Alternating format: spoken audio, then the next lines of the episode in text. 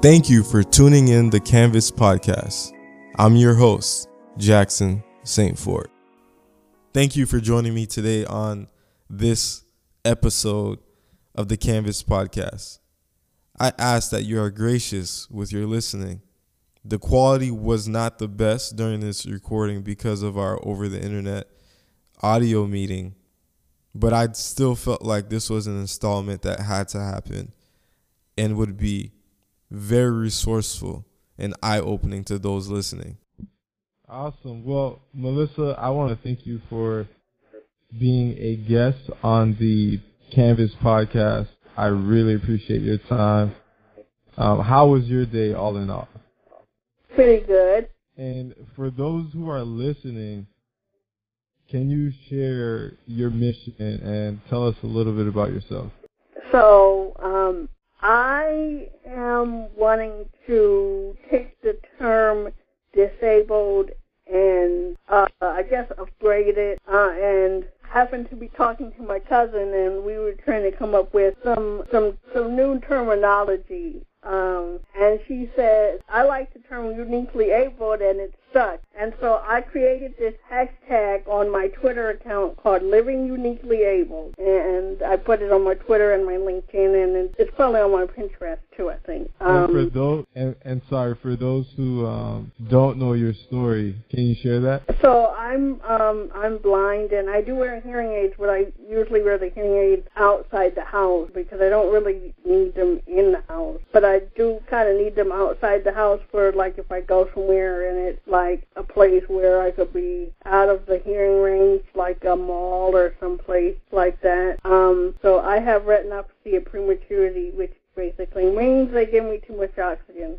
So there you go. And during your journey, uh, we, we, talked uh, a little bit before the podcast episode, and you know, I truly believe that there's always someone along the way or someone looking over your shoulder that um, support and words of encouragement. Who was it for you that really impacted you?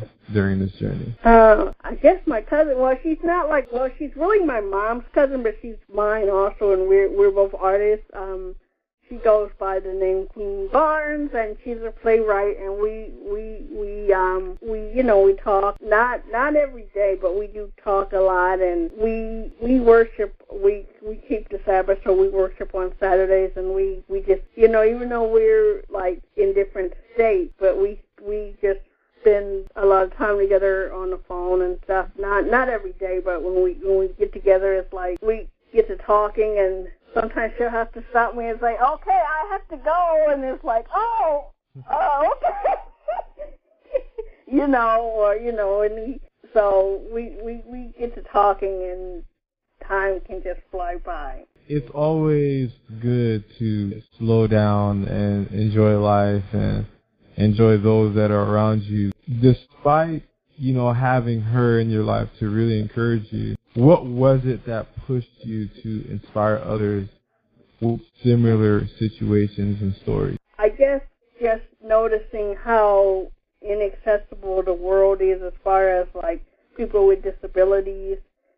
I mean, of course, my disability is not like I'm not like in a wheelchair, but it's still some inaccessibility, I could go on somebody's website and just because it's accessible for, you know, somebody who uses large print does not mean it's accessible for me because I use a screen reader and it and you know, depending on how the site is set up, it may not be accessible for me, but it might be accessible for someone who uses large print.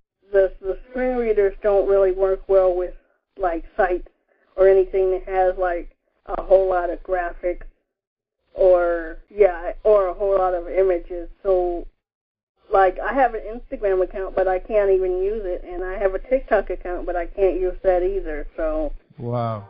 Yeah. Melissa shares a story that is out of sight and out of mind. Her story is peculiar and it shows us how a population in the world is living, even in the age of technology and social media and connection. It was the inaccessibility that really inspires you to go on this journey and create this movement and this hashtag uniquely uplift. Is that correct? Yeah, uh, yeah, and just wanting to make a difference and you know get people to realize you know the world needs to be more accessible and I mean I think some people are starting to realize it but then then I run into companies where I'll say uh you know I have a a, a rate sheet because I I started partnering with a company called Ability Anywhere and the lady who runs the organization we talk to sometimes and um she helped me to create a rate sheet, and so um, I have this rate sheet, and I did run some things by Neal Schaffer, and um, he made some suggestions as far as adding to my consultancy services, like talking about social media and making that more accessible. I literally, literally just attended a webinar a few weeks or so ago about accessibility and social media so that um, when I mentioned that to him, he was like, "You should really think about making that part of your services too." So it's like, you know, making making companies more aware of, you know, that their services need to be more inclusive. I mean, um, I'll contact the company and I'll say, your site is not accessible, and I have a rate sheet, and I can help you make it accessible. And they'll say, uh, we'll get back to you, and then that's it. I, I want I want to hear from them again. It's like, are you? Is anybody listening? I mean, I feel like sometimes the only people who are listening are those who are in the community and those who want to help the community, and everybody else is just like, will you go away and leave us alone? No, I'm not leaving.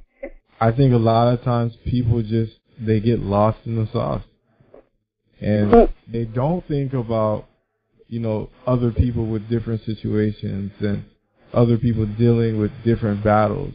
It's, right. it's like it, it's like you know, out of sight, out of mind kind of situation.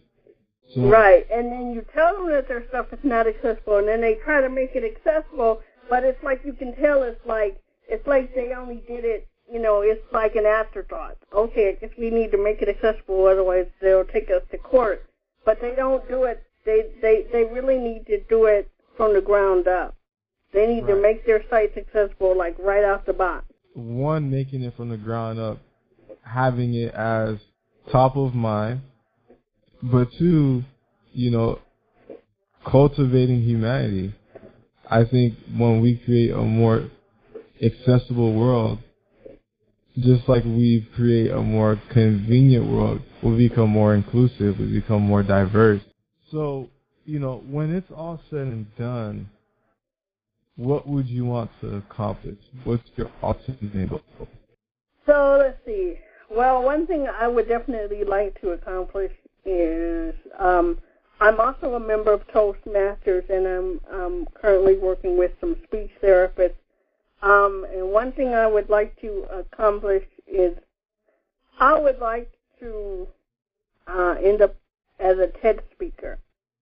Wow. Um, and you know, talk about accessibility, and I I still need to figure out like what my signature speech will be, not just for TED speaking, but just you know, so in general, so I have a signature speech, and I came came up with some ideas earlier today. I was thinking to have a speech talking about how um, advocacy is the key to accessibility. So, like making the world more accessible, uh, accessible you sort of have to advocate um, for for it to be made accessible. And I um, would like to possibly look at turning that into a TED Talk.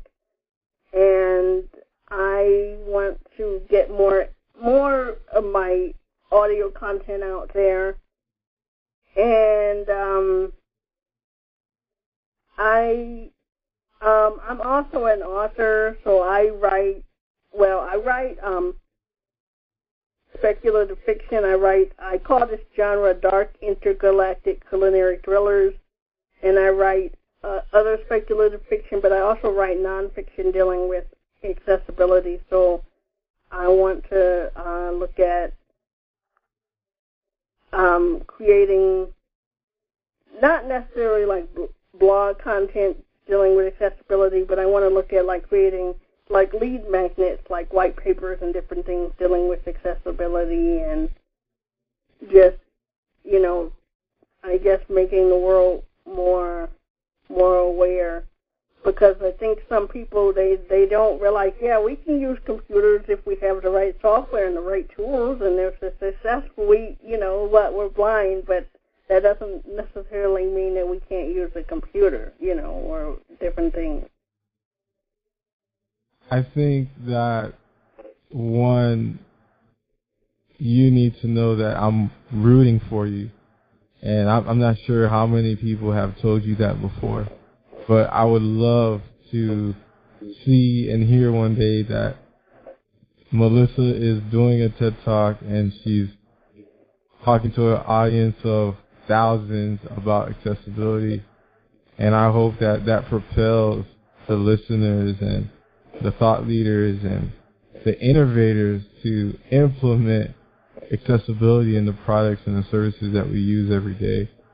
I think you have a great mission and I think you you have the right mindset and you just have a lot of courage and I admire that.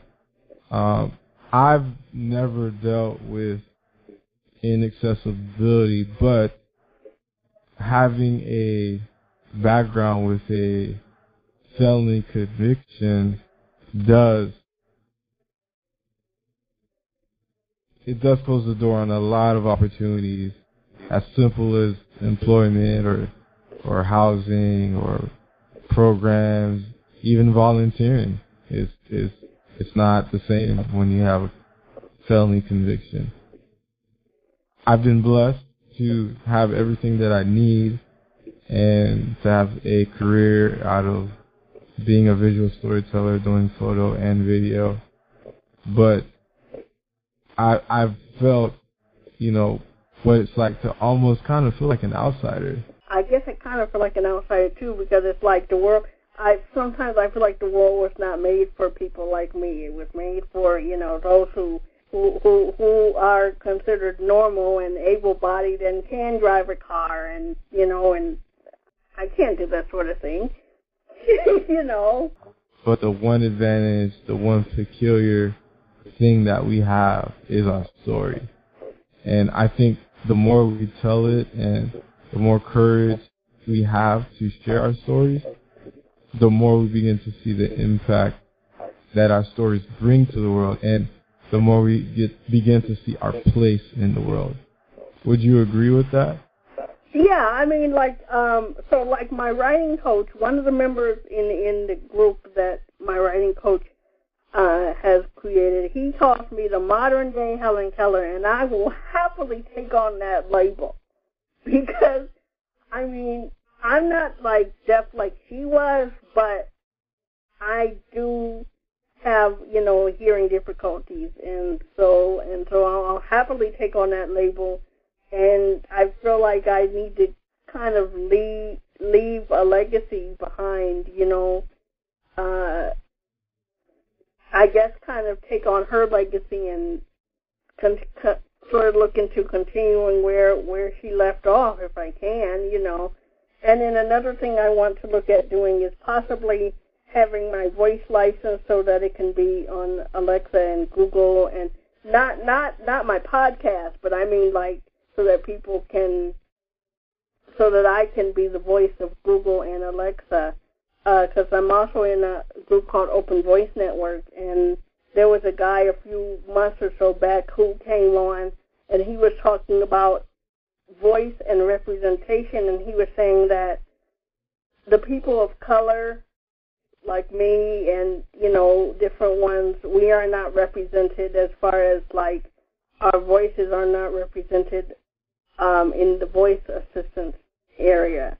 So I, when he said that, it made me think. I kind of said, I guess I need to, I need to add that to my list of things to do and represent the people here. you know what, Melissa?